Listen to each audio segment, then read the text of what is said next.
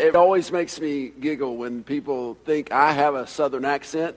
I'm from Georgia, uh, but I'm from the big city in Georgia, Atlanta. Uh, that's where I, I grew up and where I always was raised. And uh, you get out of, outside of Atlanta, you got some people that really have a drawl. That really, I mean, I might have to interpret for you if you, you heard some of these folks. And, and Wayne was our facilities manager at Atlanta Christian College, which is now Point University. Uh, he was our facilities manager. And, and even though Wayne had a draw and he had a story for every occasion, you know, y'all, y'all know those kind of people, right? That, I mean, it doesn't matter what you're talking about, they have a story. Uh, Wayne had a story, and, and you made the mistake of underestimating Wayne. Sometimes people do that. When somebody sounds like they're from way out in the country, they think they might not be smart. But Wayne was very smart. Uh, Wayne was bright. And, and so in the early 2000s, Wayne uh, had this thing he was pushing, man. He was all over Krispy Kreme donuts. Now, I don't know, do y'all know what Krispy Kreme donuts are? Uh, they are a little slice of heaven, especially when they're right out of the oven. They have a sign at the Krispy Kreme donuts. That, I'm making some of you hungry now. now. They have a sign that says hot now. And if you get in there and get some hot now donuts, woo! I'm telling you, that's something else right there. You know, my dad, every time he comes to see us, which is not too often, every time he comes to see us, or when he would come to see us across Atlanta, when we lived down there, he would bring a dozen Krispy Kreme donuts. And uh, Brady would eat about 10 of them. And the rest of us would split the other two. Uh, but those things, uh, they were great. And so in the 2000, Krispy Kreme Donuts had an initial public offering of stock. And people started buying Krispy Kreme Donuts uh, stock because they love Krispy Kreme Donuts. And, and everything was great for a while. Uh, it started out about $10. In fact, uh, in April 2000, it was $11.50 a share.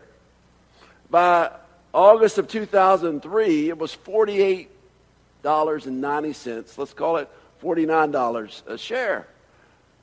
And I happened to, you know, I didn't have a lot of money, but I bought some Krispy Kreme stock because I love Krispy Kreme donuts. And, and so uh, that, was the, that was the first stock I ever bought that doubled.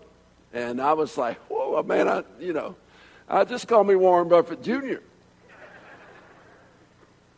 But Krispy Kreme donuts went way up, and Krispy Kreme donut stock went way down. You see, it ran into a little thing called the Atkins diet. You know, the low carb. Y'all remember that, right? Where it became like sin to have carbohydrates in your food. And you had, you know, this Atkins diet was all about high protein, high fat, which was another diet that people like because you get to eat all the steak and stuff you want. But, but the Krispy Kreme donut stock because it had a profits loss from, I told you, August 2003, 48.90 a share. In August 2004, guess what it was? 13.50 a share. All the way up. All the, now, it took three years to go up. It took a year to go down. And a lot of that was half overnight after that first bad profit report came out. And that taught me something about investing.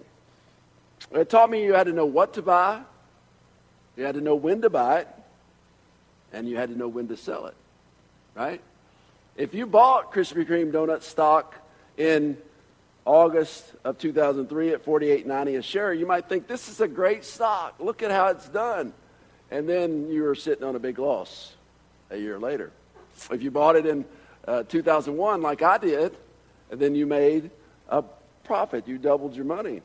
And I even happened to, by the grace of God, I, I sold it before it took way down. Now, again, I didn't invest a lot, so I didn't make a lot, but you know what I'm saying? Uh, you have to know what to buy, when to buy it, and when to sell it. I'm going to tell you today about the world's best investment. And interestingly enough, it is not the world. We've been talking in this series about how we can invest our lives. How, how can we invest our lives in things that matter? And today I want to tell you uh, that the stock market, every day there are fortunes made, there are fortunes lost. But I don't think that's where the world's best investment is found. Uh, in fact, if you read to the end of the Bible, and today we're going to be primarily in Revelation chapter 18, if you read to the end of the Bible, you see that, that oftentimes what appears to be hot, what appears to be on a ever increasing rise upward, uh, it oftentimes fades and falls. In fact, it can be very deceptive. The first thing I want to tell you today about the world's best investment is don't. Don't live in Babylon. Don't live in Babylon. Revelation uh, 18, chapter 4, or verse 4 through 8 reads like this Then I heard another voice from heaven say, Come out of her, my people. So come out of what? Come out of Babylon, if you read the first three verses of Revelation 18, so that you will not share in her sins, so that you will not receive any of her plagues. For her sins are piled up to heaven, and God has remembered her crimes. Give back to her as she has given, pay her back double for what she has done. Pour her a double portion from her own cup. Give her as much torment and grief as the glory and luxury she gave herself. In her heart she boasts, I sit enthroned as a queen. I am not a widow, widow. I will never mourn. How proud is that? How arrogant is that? Therefore, in one day her plagues will overtake her death, mourning, and famine.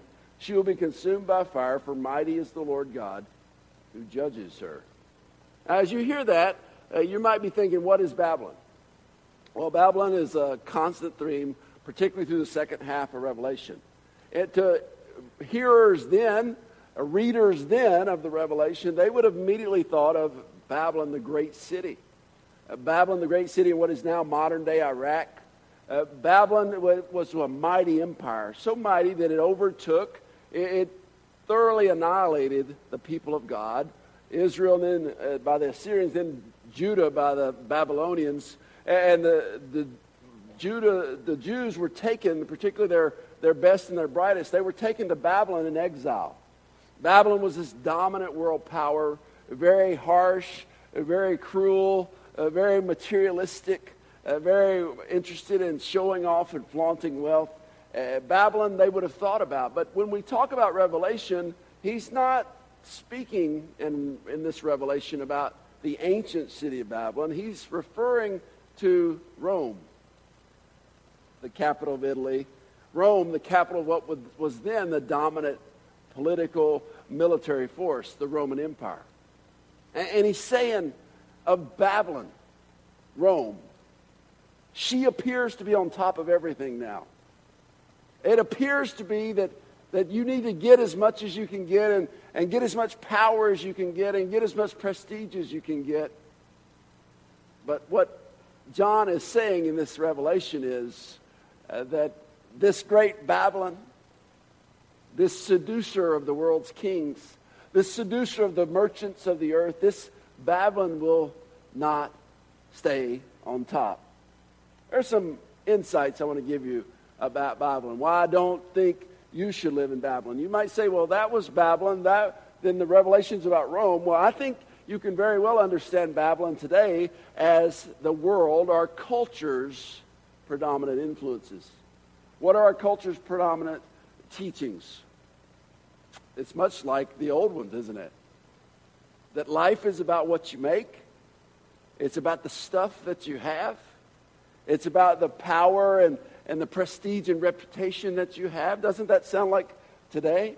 So you can understand today uh, there's this constant pull, there's this constant tug within us between the flesh and the spirit. There's a constant tug in the world between the things of the world and the things of God. And the reason we have to be careful is the world is seductive. Uh, Babylon is seductive. In Revelation, it puts it this way that uh, you read a little earlier that the Babylon is a prostitute.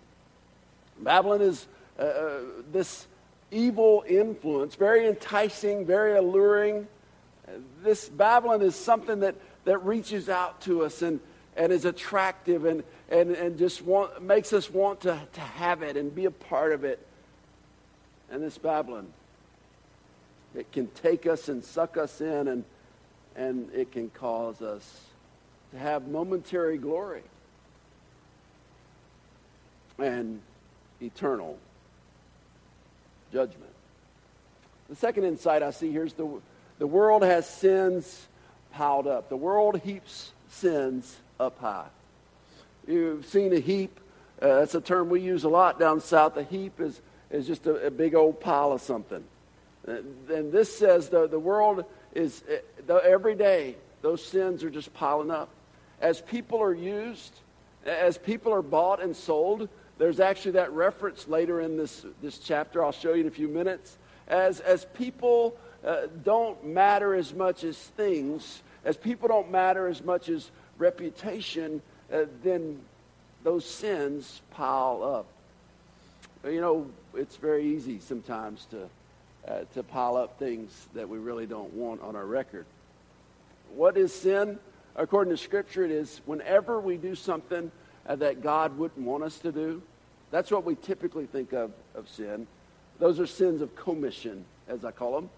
Uh, we, we do something God doesn't want us to do, but there's also sins of omission, where we have opportunity to do positive things for God and we don't do them. And those sins uh, for all of us, none of us are perfect. Those sins do pile up. You think for a moment, you probably don't think very often because it's hard to think about that.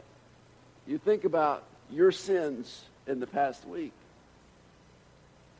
The things you did that God didn't want you to do, the, the things you didn't do, the opportunities you didn't seize that God had for you to do something for Him when we were meditating at communion time, I, I think every week, and, I confess to God those opportunities I didn't make a difference for Him, those things I did that He didn't want me to do. What this says is the world, as it builds up and, and seems to grow more smart and more rich and more powerful, it will seem like it is on top of everything. Babylon says, I'm a queen. I'm not a widow. I will never be in mourning. Sins under the surface, sins not in the limelight, they pile up. And then this scripture says, verse 8, the world will be judged. And not only a, overwhelming or overarching judgment, it will happen instantaneously and it will be consuming. Verse 8 said again, Therefore, one day her plagues will overtake her death, mourning, and famine. She will be consumed by fire, for mighty is the Lord God who judges her. Now, if this is your first Sunday here, you're probably thinking, This is why I don't go to church, all those hellfire and brimstone preachers. Well, I'm telling you this. I feel like God. As I've, I've walked with God, I feel like God in that I want my, my best, my, my lasting dream is that no one would be condemned. No one would be lost. No one would perish. My heart is that everyone would accept the grace of God. Everyone would accept the love of God. Because I believe in, listen, I'm a doubter. I have studied this, uh, I have looked at it and torn the Bible apart. Uh, I believe it is true.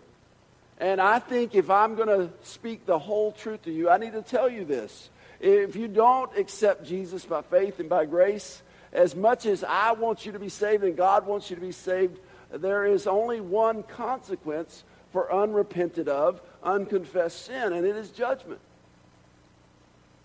It's judgment. When we live in Babylon, when that is where our heart is, the end result the end of the book tells us there'll be judgment. So, the second thing I would ask you today, as you think about the world's best investment, is don't love Babylon. Don't love Babylon. 1 John 2 15 and 16 says, Do not love the world or anything in the world. If anyone loves the world, love for the Father is not in them. For everything in the world, the lust of the flesh, the lust of the eyes, and the pride of life comes not from the Father, but from the world. So don't love the world. What, what are those primary philosophies of the world? We've kind of been hinting, I'm hinting at them, but let me give them a name. Uh, I think the first love of the world is materialism. It's materialism. That is, loving stuff, loving things we can buy. You know, we, it's, it's so ironic the juxtaposition every year in our culture here of the fourth Thursday and thank, in November we have Thanksgiving, and the next day is what? Black Friday. And tomorrow is what? Cyber Monday, which is what? Go buy as much stuff as you can buy, right? Uh, Black Friday, you buy it at the store. Cyber Monday, you buy it by clicking your mouse, right? Verses 11 through 19 of Revelation 18. The merchants of the earth, that is the, the merchandisers, the, the business people, they will weep and mourn over her, Babylon, because no one buys their cargoes anymore. The cargoes of gold, silver, precious stones, and pearls. You know what's amazing to me is humans have always been the same.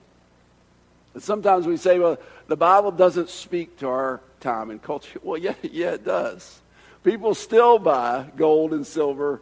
And those, and listen, here's some more fine linen, purple, silk, and scarlet cloth every sort of citron wood and articles of every kind made of ivory, costly wood, bronze, iron, and marble, cargoes of cinnamon, spice, of incense, myrrh, and frankincense, of wine and olive oil, of fine flour and wheat, cattle and sheep, horses and carriages, and human beings sold as what?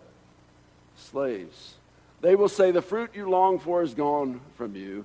All your luxury and splendor have vanished, never to be recovered.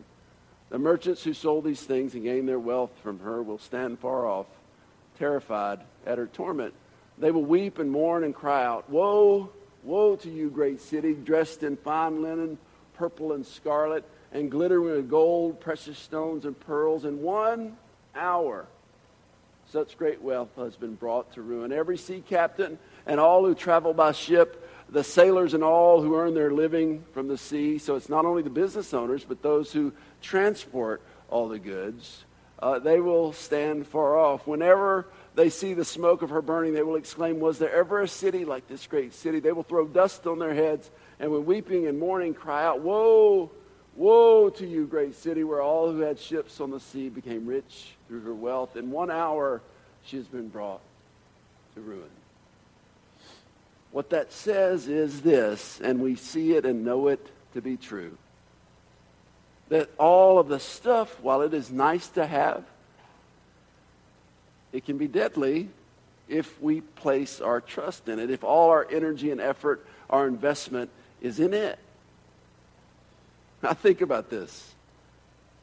You know, just last night, uh, Bo is over at our house and he's thinking about setting up a home office at his house. And and I said, Well, I think I have a monitor. I had a monitor. I used to, that used to be my monitor. Now uh, I don't need that anymore. Well, the time is coming at some point when God decides that it is time. There's a time coming where all of this stuff is really not going to matter. Materialism consumes so much of our energy and so much of our time you get on the, the TV and you watch any program, what do you see? Ad after ad after ad. You get on the internet. Now, with the, the growth in software, uh, technology, uh, tracking ads, uh, they know what you want to see. They target you and give you things that you've uh, shown them before that you're interested in, trying to get you what? Separated from your dollars so you can have more stuff materialism. The second thing I think we, ha- we love in Babylon, if we're not careful, is hedonism. Hedonism. That is the seeking of pleasure. 1 John 2, 15 to 16 had that in it. Do not love the world or anything in the world. If anyone loves the world, love for the Father is not in them. For everything in the world, the lust of the flesh. That encompasses all kinds of temptations that we see with our eyes and we desire with our minds. We desire with our hearts. The lust of the eyes and the pride of life. We see it. We have to have it because it will make us proud, because it will make us feel better about ourselves, because it will make us feel as if we've achieved, as if we've gotten somewhere. These things, the pursuit of pleasure, after materialism, pursuit of things, those will seem so shallow. They will seem like wasted investment, I believe, when we get to the end of our life. You know the old saying, no one will say on their deathbed they wish they had spent more time at the job. I don't think they'll say they wish they'd spent more time at the mall or on eBay. So, what do we do about this? What is the world's. So far, preacher, you've told me the world's worst investments uh, over eternity. Let me give you a better option, the best option. And here I want to give you some scriptures from Jesus and others. Jesus and Paul. Jesus looked around, this is Mark 10 23, and said to his disciples, How hard it is for the rich to enter the kingdom of God. That is, people who place their trust in wealth, people who place their trust in experiencing everything this world to offer. But instead, what do you do? Well, again, a negative example, but I'll give you the positive. Matthew 13, 22. The seed falling among the thorns refers to someone who hears the word. So there's a, a key. Someone who hears the word, but the worries of this life and the deceitfulness of wealth choke the word, making it unfruitful. So what's he saying? The word is the best option. Not only the written word, the truth of God, but it directs us to the living word, to relationship with Jesus. You see, God wants no one to perish. We talked about two weeks ago.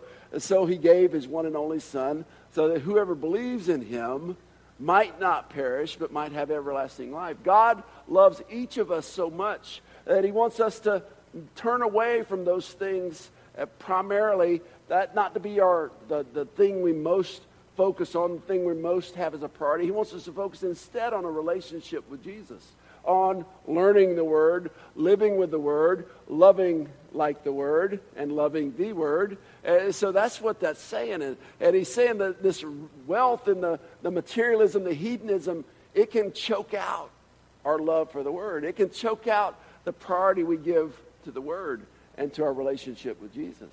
The best option is what? It's on focusing on what all of us were made to do. It is to be made in the image of God.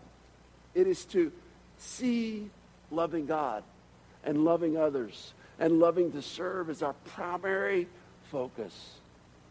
That's the best option. 1 Timothy 6:10 says for the love of money is a root of all kinds of evil. Some people eager for money have wandered from the faith and pierced themselves with many griefs. So today if we did an inventory, how much priority do we give to our walk with God versus the way we live in, the way we love the world? That's what we need to think about today because I am begging you, I'm pleading with you, don't invest in Babylon. Don't invest in Babylon. For what will happen? Verses 8, 10, 17, and 19 quickly. Therefore, in one day her plagues will overtake her, death, mourning, and famine. She will be consumed by fire, for mighty is the Lord God who judges her. Verse 10 Terrified at her torment, they will stand far off and cry, Woe, woe to you, great city, you mighty city of Babylon. In one hour your doom has come. Verse 17 In one hour such great wealth has been brought to ruin. Every sea captain, all who travel by ship, the sailors, and all who earn their living from the sea will stand far off. In verse 19, they will throw dust on their heads and when weeping and mourning cry out, Woe, woe to you, great city, where all who had ships on the sea became rich through her wealth. In one hour she has been brought to ruin. And then a verse you haven't seen, 1 John 2 17. The world's and its desires pass away. But whoever does the will of God lives forever. This will all happen quickly. Jesus was questioned in Luke chapter 12. And he told them, suddenly everything will change. See, I think that's our problem often, is that there's a delayed reaction uh, to the way we live. And, and, I mean, it's a problem because, one, we don't see uh, the negative consequences of the things we do that don't please God, but we also don't immediately see the positive consequences of the eternal investments, the, the godly investments that we make. We don't see right away those things happen. But I am telling you, the Bible says over and over that suddenly everything will change. Luke chapter 12. Someone in the crowd said to him, Teacher, tell my brother to divide his inheritance with me. Uh, Jesus replied, Man, who appointed me a judge or an arbiter between you? Which is actually kind of funny because he will be the judge or arbiter. And then he said to them, Watch out. Be on your guard against all kinds of greed. Life does not consist in an abundance of possessions. That word in Greek, we translated, uh, we had over and over there, wealth. That's what it means, abundance. Uh, you know, I talked to you last week about global, globalrichlist.com. If you went and looked at that, you've probably been feeling, uh, I hope you've been feeling wealthy this week, but you've probably been feeling guilty. he told them this parable. The ground of a certain rich man yielded an abundant harvest. He thought to himself, What shall I do? I have no place to store my crops. This is what I'll do. I'll tear down my barns and build bigger ones, and there I will store my surplus grain. And I'll say to myself, You have plenty of grain laid up for many years. Take life easy, eat, drink, and be merry. But God said to him, You fool, this very night your life will be demanded from you. Then who will get what you have prepared for yourself? This is how it will be with whoever stores up things for themselves, but is not rich toward God. I've been giving you an equation each week. Love equals give. We talked about two weeks ago. Give equals sacrifice. Let me give you this conclusion today as we wrap up this series. Sacrifice equals eternal investment. In other words, spend your life investing in what will last, what will matter. Helping people to find the forgiveness of God because of the great grace and love and mercy of God through Jesus Christ. That is what will matter. You don't immediately see that impact of you being faithful to God when you gather together with your family at Thanksgiving. But trust me, every time you testify about your faith. Every time you use your spiritual gift to serve God, every time you put money toward the kingdom work of God, every time you do that, you're making an investment that will never tank. You're making an investment that will never bankrupt. You're making an investment that will last for eternity. And I tell you, you won't see a lot of it. You know, I think about that sometime. How many sermons have I preached? How many visits have I made? How many counseling sessions have I had?